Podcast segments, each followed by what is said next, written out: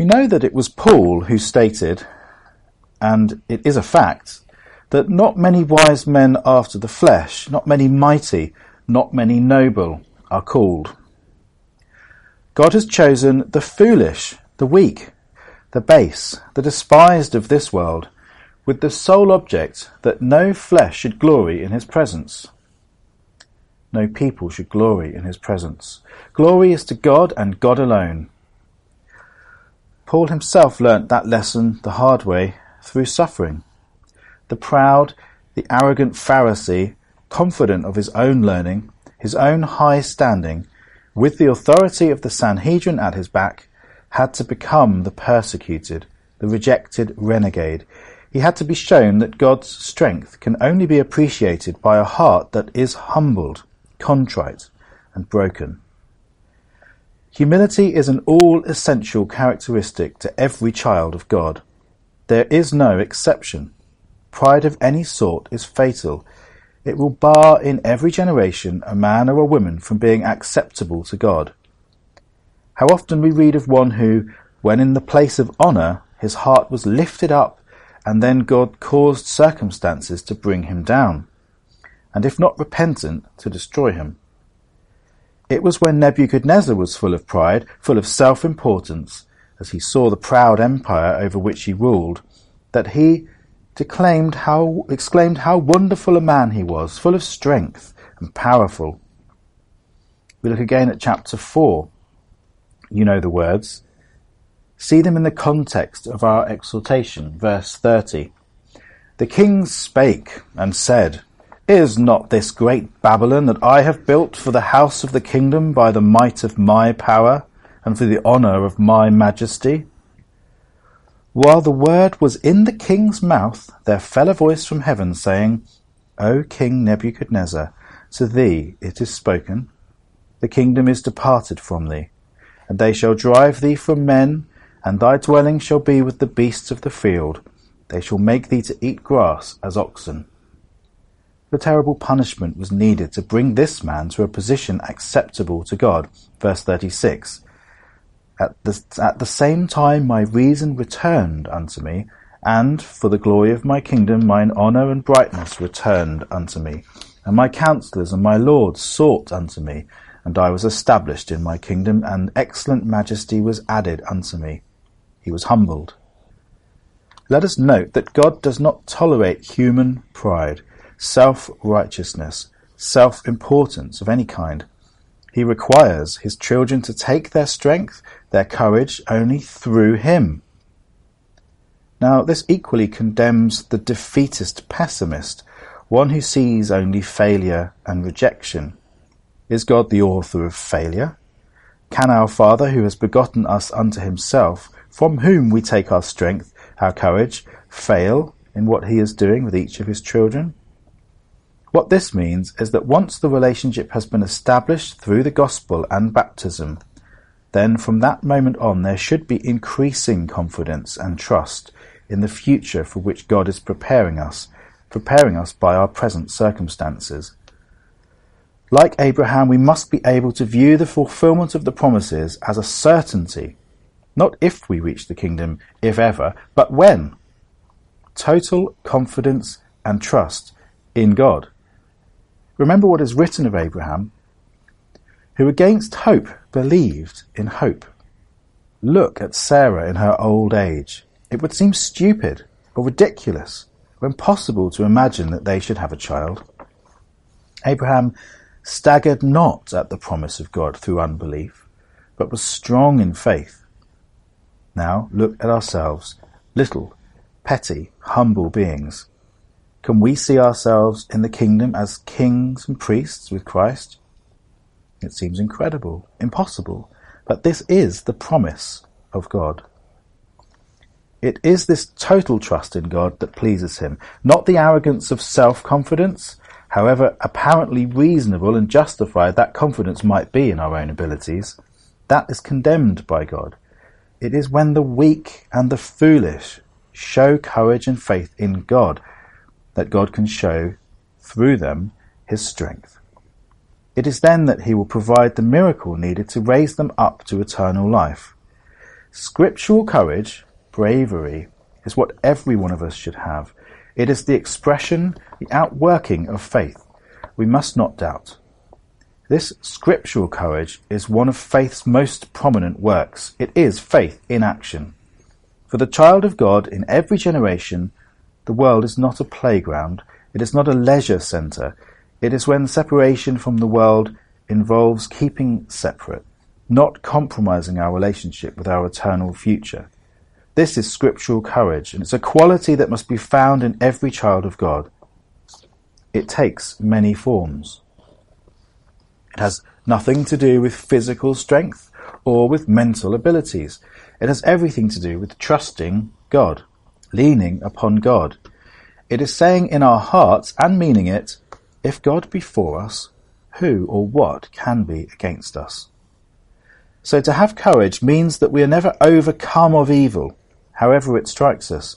We're able to withstand it. We're able to withstand the evil day. And God will see that those evil days come pretty continuously as it pleases Him. We're able to withstand in those days, and having done all, to stand. This does not mean that we are never afraid, or that we're never anxious, we never cry, but because of faith and trust, in all those problems we are able to press forward, doing what is right, living acceptably before God, able to accept any trial a loving Father sees fit to bring on us. Now, our three readings illustrate this principle in action. Courage must never count the odds, take account of the strength of the opposition, the weight of trial. If a miracle is wanted, God is more able, uh, more than able, to provide it. Turn now to the first of our readings, uh, the second of Chronicles, chapter 25. And we can see the way in which God insisted on this courage in the face of difficulties in verse 5. 2 Chronicles 25 verse 5. Moreover, Amaziah gathered Judah together and made them captains over thousands and captains over hundreds, according to the houses of their fathers, throughout all Judah and Benjamin, and he numbered them from twenty years old and above, and found them three hundred thousand choice men, able to go forth to war, that could handle a spear and a shield. How proud he must have been of this magnificent army, the health, the strength, the power of these regiments. But not enough. He hired also a hundred thousand mighty men of valour out of Israel for a hundred talents of silver. There was his own almost invincible strength. But there came a man of God to him, saying, O king, let not the army of Israel go with thee, for the Lord is not with Israel, to wit, with all the children of Ephraim. But if thou wilt go, do, do it, be strong for the battle. God shall make thee fall before the enemy, for God hath power to help and to cast down. And Amaziah said to the man of God, But what shall we do for the hundred talents which I have given to the army of Israel? And the man of God answered, The Lord is able to give thee much more than this. You do not count the loss. Then Amaziah separated them to wit, the army that was come to him out of Ephraim, to go home again. Wherefore their anger was greatly kindled against Judah. And they returned home in great anger. Then, having depleted his army, God gave him the victory. If God is fighting our battles, we cannot lose. If God is not fighting, we've lost already. If God is sharing our burdens, that is to say, if we have genuinely cast our burdens upon him, then we are well able to bear this little, the little loads with which we are left. For Amaziah to deliberately weaken his army, his numerical strength at the command of God, took courage, but that courage was rewarded. It was a pity that other aspects of his life were not so obedient. Our middle reading illustrates the type of courage that never knows the meaning of despair. Daniel chapter 6 verse 16. We will only briefly refer to it. Then the king commanded, and they brought Daniel, and cast him into the den of lions. Now the king spake and said unto Daniel, Thy God whom thou servest continually, he will deliver thee. And a stone was brought and laid upon the mouth of the den, and the king sealed it with his own signet and with the signet of his lords, that the purpose might not be changed concerning Daniel. the situation seemed absolutely hopeless. This aged, ninety year old man, his strength must have been going, dropped in among those savage beasts. In verse 20, in the morning, when the king came to the den, he cried with a lamentable voice unto Daniel. And the king spake and said unto Daniel, O Daniel, servant of the living God, is thy God, whom you serve continually, able to deliver thee from the lions? Then Daniel's voice comes back, O king, live for ever. My God hath sent his angel and has shut the lions' mouths that they have not hurt me. For as much as before him, innocency was found in me. And also before thee, O king, have I done no hurt. And Daniel was brought up again from the den. Was Daniel afraid? Of course he was. He might have comforted himself with the thought that as he was so old he didn't have many years left. But rather do we think that it was total trust in God that gave his courage, the motive, and the energy during those hours. He could not resist or begin to resist the soldiers or the lions. He had no strength in himself. It is this that God wants. He doesn't want us to be self-dependent and confident. God's strength is made perfect in weakness. Daniel must have seen very clearly that the entire forces of Media and the powers of nature were in the hands of God, to use as he willed. The surgeons in our hospitals might have confidence. It is God who preserves as he wills. It is this that gives us the courage that enables us to accept any form of illness or disability or trial with complete calmness and resolution. God helping us, and He is, we will be in the kingdom, and nothing else can matter. Because we are the children of God, all things are for our sakes.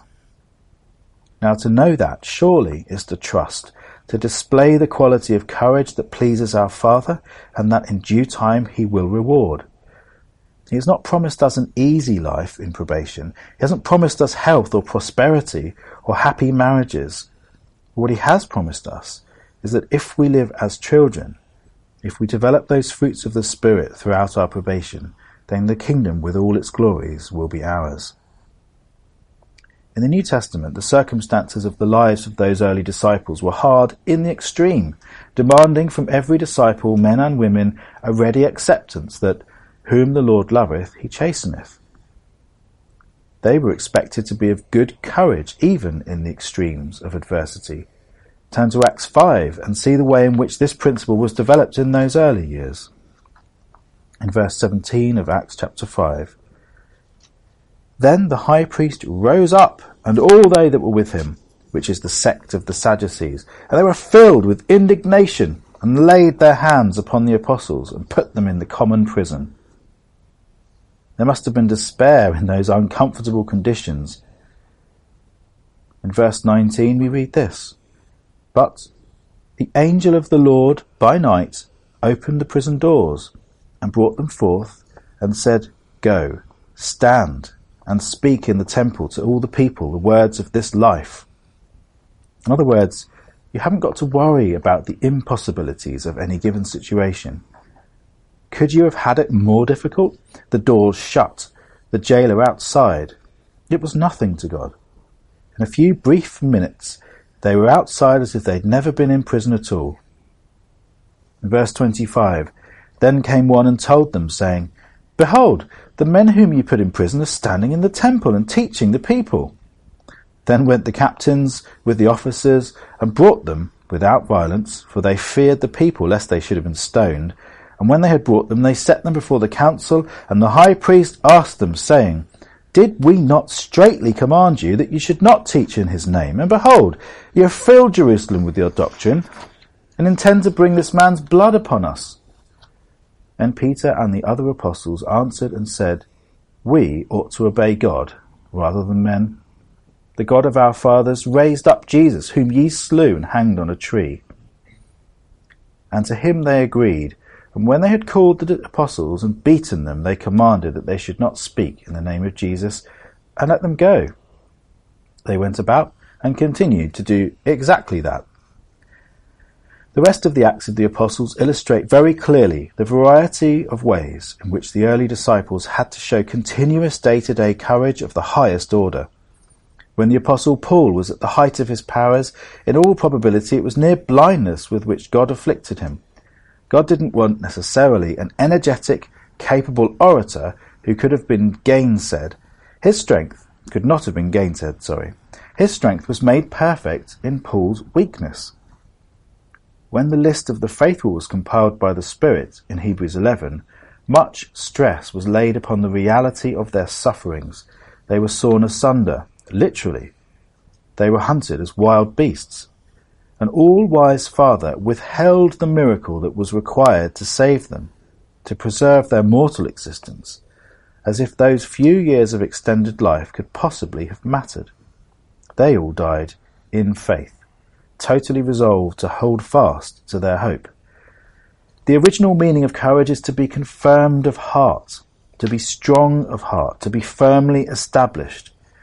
This was how Amaziah, Daniel, Peter, Stephen were able to continue their lives totally trusting in the living God, totally resolved that nothing would shake their faith. Daniel might easily have argued, others might have argued, that he could have eat, eaten of the king's meat. What difference would it make?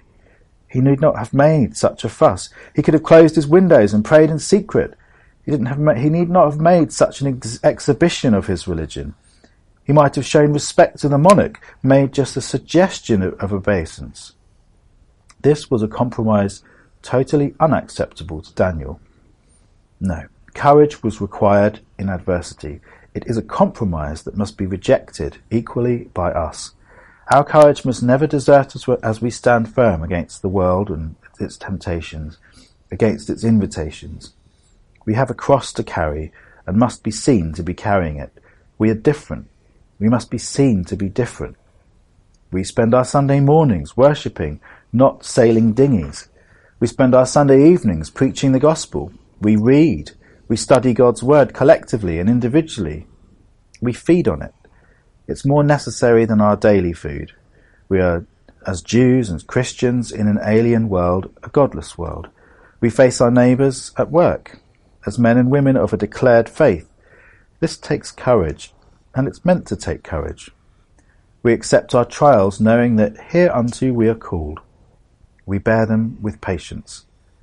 They will give us experience, and experience will give us hope, and hope will make us not ashamed. To weaken, to falter, is understandable, it's forgivable, but it must, be, must not be indulged in or excused.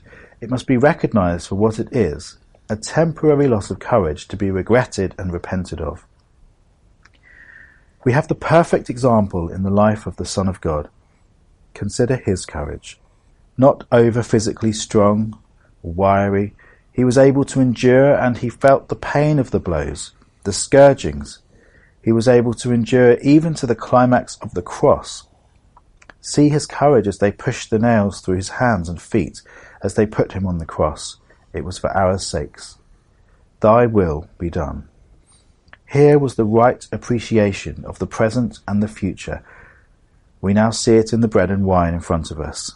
Let us take them with our determination and resolution strong. God is helping us, and we will reach the kingdom.